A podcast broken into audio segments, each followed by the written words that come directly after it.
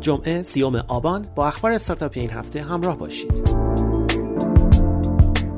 شنبه این هفته حمید محمدی مدیرعامل دیجیکالا در توییتر خبر داد دیجیکالا آمادگی و ظرفیت برای فروش آنلاین مکمل های دارویی را دارد اما با صد سازمان غذا و دارو مواجه شده است کیانوش جهانپور سخنگوی سازمان غذا و دارو در پاسخ به مدیرعامل دیجیکالا نوشت فروش دارو در فضای مجازی به طور کامل ممنوع است و فروش هر گونه مکمل تغذیه‌ای یا ورزشی به جز داروخانه های آنلاین مجاز ممنوع است. اظهارات جهانپور در حالی مطرح شد که همکنون برخی از فروشگاه های اینترنتی به فروش مکمل های دارویی، شیر خشک و برخی ویتامین ها مشغولند و اسنپ نیز مدت هاست اقدام به فروش مکمل های دارویی می کند. محرومیت بزرگترین فروشگاه آنلاین کشور از فروش مکمل های دارویی شایبه نوعی رانت در این زمینه را تقویت کرد.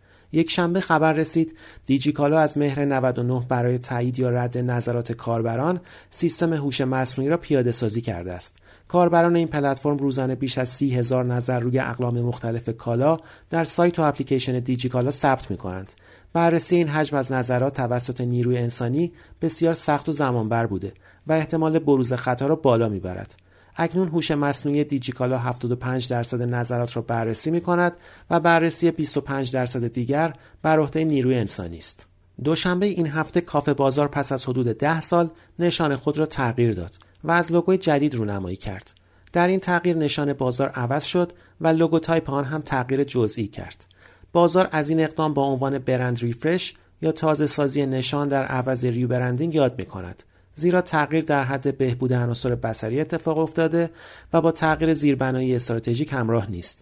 به گفته استراتژیست برند بازار این اقدام در جهت یک پارچه سازی هویت بازار با سرویس های جدیدان انجام شده است. این هفته خبر رسید شهرداری تهران در مشارکت با فیدیبو پویشی را با عنوان رکاب و کتاب از روز 24 آبان و همزمان با روز کتاب و کتابخانی آغاز کرده است. به گفته علی ربیعی سخنگوی دولت در این هفته گزارش های سامانه یک پارچه بهداشت نشان داده است که دست کم 25 درصد از افراد مبتلا به ویروس کرونا در یک روز در سطح شهر فعال بودند و حرکت می کردند.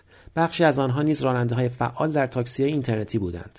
سایت تجارت نیوز نوشت این موضوع در حالی است که اسنپ و تپسی از ابتدای شیوع ویروس کرونا در کشور مدعی توزیع اقلام بهداشتی در میان رانندگان خود و پرداخت وام به آنها شدند بر این اساس سهشنبه تپسی خبر داد با استلام داده های آزمایشگاه های کشور از طریق سامانه مربوطه سفیرانی که مبتلا به کووید 19 هستند شناسایی شده و تا زمان بهبودی کامل و سپری کردن دوران قرنطینه درخواست سفر برایشان ارسال نخواهد شد.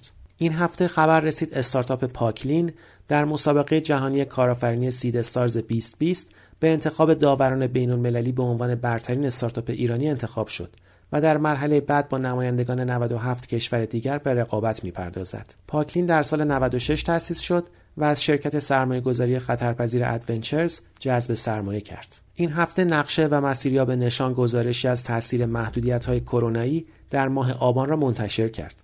بر اساس این گزارش تا این مدت سفر در کل جاده های ایران فقط 10 درصد کاهش داشته اما از طرفی سفر به شمال کشور کاهش 66 درصدی داشته است. در مجموع این محدودیت ها برای کاهش سفر به شمال کشور اثرگذار بوده ولی در بقیه نقاط کشور کاهش محسوسی مشاهده نمی شود.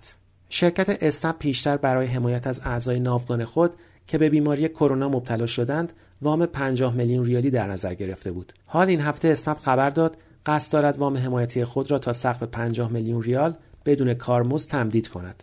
همچنین اسنپ سهشنبه خبر داد رانندگان ناوگان خود را که دارای بیماری هموفیلی هستند از پرداخت کمیسیون معاف می کند. این معافیت از ابتدای آذر 99 شروع می شود و تا ابتدای آذر 1400 ادامه خواهد داشت. این هفته انتشار رشته توییتی از یک کاربر در مورد درگیری با راننده اسنپ بسیار انکاس داشت و باز هم موضوع امنیت تاکسی اینترنتی مورد توجه قرار گرفت.